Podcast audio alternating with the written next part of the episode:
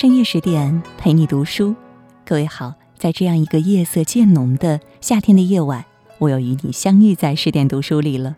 我是林静，今晚呢要和大家共同分享的文章，成年人最大的悲哀是读懂了孙权。宋宁宗嘉泰三年，在家赋闲了八年之久的辛弃疾，再一次被朝廷启用。此时他已年过六旬，鬓白如霜。当得知朝廷准备对金国用兵时，老态龙钟的辛弃疾似乎一瞬间变得容光焕发。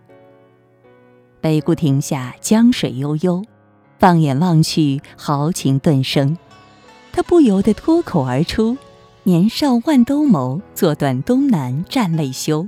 天下英雄谁敌手？曹刘。生子当如孙仲谋。”辛稼轩口中盛赞的孙仲谋，便是我们今天的主角孙权。纵观孙权的一生，给我们留下了许多惊喜，也给我们留下了许多感叹。年少时，他意气风发，英雄了得；中年时，他鼎足江东，纵横捭阖，却不想在晚年时活成了一个狂妄自大的昏庸之人。能善始而不能善终，也许这便是成年人最大的悲哀吧。少年能扛，肩有多宽，路有多远。孙权自小便显露出异于常人的风姿，他不仅长相清奇，而且性度宏朗，因此深受父兄喜爱。不过，天将降大任于斯人，必先苦其心志。在孙权九岁那年，父亲孙坚在征讨荆州的战斗中死去，年幼的孙权遭遇到人生第一次打击。从此，他不再拥有父爱。不过，好在他还有一位长兄孙策。古人常说“长兄如父，长嫂如母”。失去父亲后，孙权便跟在孙策左右。孙策有意培养这个弟弟。便给他安排一些内部事务来做，于是年仅十五岁的孙权被任命为阳县县长。孙权虽然年纪轻，但却本领非凡。阳县在他的治理下呈现出了欣欣向荣的面貌。孙策对孙权寄予厚望，而孙权也尽心竭力地辅佐兄长。只可惜，正当他还想跟着兄长学习更多本领时，人生的第二次重大打击悄然降临了。建安五年，孙策遭人刺杀，在临死前，他把自己的妻儿老小、把江东的基业统统托付给孙权。就这样，未满二十岁的孙权成了江东基业的继承人。在父兄相继离去的情况下，他不得不长大，也不得不承担。这份重任。孙权掌权初期的江东可以说是内忧外患。庐江太守李树公开反叛，庐陵太守孙府倒向曹操，会稽等地的数万山贼也伺机作乱。面对如此困境，孙权却表现出了超越年纪的老成。他以张昭为师，以周瑜为兄，很快便把风雨飘摇的局势安定了下来。不过，在此后不久，孙权就迎来了人生中最强大的敌人曹操。面对曹操的大军压境，孙吴内部大多数人都主张投降，但孙权却不甘心将父兄的基业拱手让人。在听过鲁肃和周瑜的分析之后，他更加坚定了抵抗曹操的决心。在面对众多主降的大臣时，一向宽厚的孙权挥剑怒砍桌角，坚定地说道：“再有言降曹者，有如此案。”最终，孙权力排众议，选择了联刘抗曹，打赢了自己人生中的第一场大仗。卢梭曾说：“磨难对于弱者是走向死亡的坟墓，而对于强者，则是生发壮志的泥土。”人生漫漫，总有不幸。遇事能扛，无惧飘零。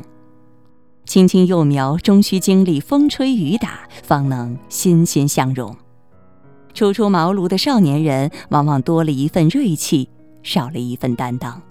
面对磨难与不幸时，他们会选择逃避，选择放弃，最终失去一次成长的机会。其实，少年人要敢做敢当，能干能扛，伤心难过在所难免，擦干眼泪，继续向前。要知道，在这个世界上，你若不勇敢，便没人替你坚强。中年要忍，想当绝顶高手，就从学会挨打开始。孙策在临终前曾苦口婆心地对孙权说道：“举江东之众。”决机于两镇之间，卿不如我；举贤任能，以保江东，我不如卿。论打架，孙权远不如父兄，但说起隐忍，他可比孙策强多了。乱世之中，强者为尊。如果你成不了最强者，那就一定要学会忍。能忍，才能留得青山在；会忍，才能处处占上风。说起三国第一人，我们都会想到司马懿，但我们也许不知道，孙权的忍功完全不逊于司马懿。赤壁战后，孙权便开始计划着夺回荆州，但他却没有立刻采取行动，而是隐忍不发，等待时机。建安二十二年，孙权一方面主动与曹魏修好，另一方面则对关羽极力奉承，百般忍让。他曾派诸葛瑾为自己的儿子说媒，想要迎娶关羽的女儿做儿媳妇儿。谁知关羽非但没同意，还当着诸葛瑾的面儿狠狠侮辱了孙权一番：“虎女焉能嫁犬子？”面对关羽的辱骂，孙权并没有拍案而起，而是忍了下来。什么叫做忍呢？忍就是心里藏刀，此刀不出则已，一出惊人。在关羽看来，孙权这种连被骂都不敢还嘴的无胆之人，完全不足为惧，却不知就是他眼中的无胆之人，最后要了他的命。建安二十四年，前方传来了关羽水淹七军、威震华夏的消息。关羽的不可一世，正是孙权宝刀出鞘的好时机。一场逃与自效的阴谋，正在关羽的身后悄然开始。最终，吕蒙白衣渡江，荆州全线溃败，关羽落得个身首异处的下场。孙权的隐忍终于得到了回报，他如愿以偿地夺回了心心念念的荆州。但夺回荆州的孙权不仅没有沾沾自喜，反而变得更加低调隐忍。杀了关羽，夺了荆州，必将迎来刘备的怒火。所以，孙权再一次选择隐忍，只不过这次是向曹丕低头。得知曹丕称帝的消息后，孙权立即上表向其称臣，并接受了吴王封号。他心中清楚，自己与刘备撕破了脸，如果此时再不与曹丕联络好感情，那后果将不堪设想。事实证明，孙权再一次忍出了自己想要的效果。当刘备举兵来犯时，曹丕不仅没有趁火打劫，反倒对江东进行声援，最终成功击败刘备，再一次化险为夷。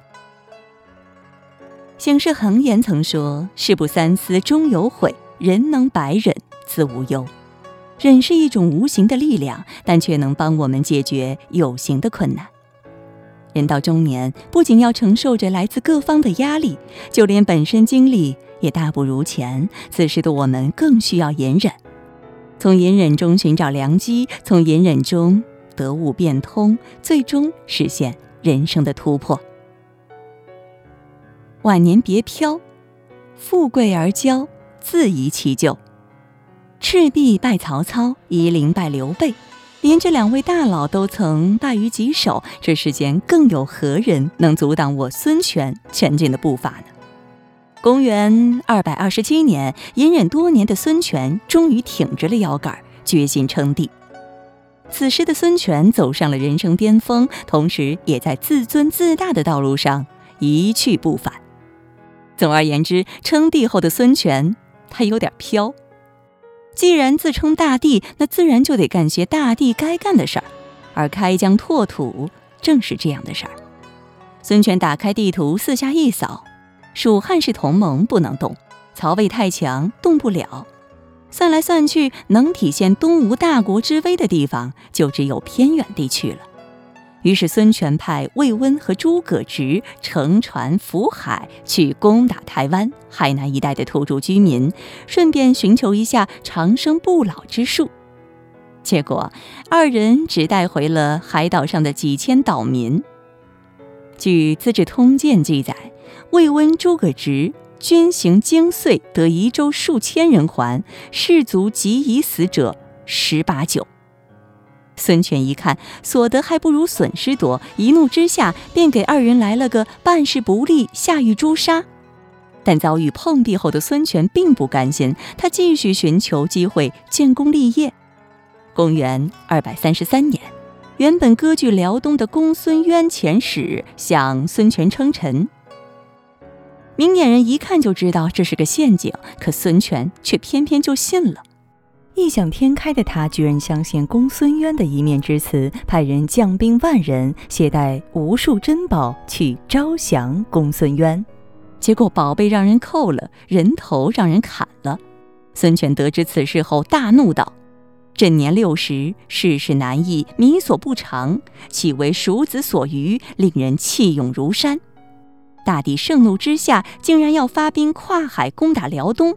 幸好因群臣劝阻而作罢，否则必然损失惨重。对外扩张失败了，对内治国也是一塌糊涂。吴国国政向来以用法深刻著称，为了减轻百姓负担，施行仁政，陆逊曾多次上书劝谏，然而并没有得到孙权的认同。正是由于这种压迫式的统治，使得孙权后期盗贼风起，但他仍是不思反省。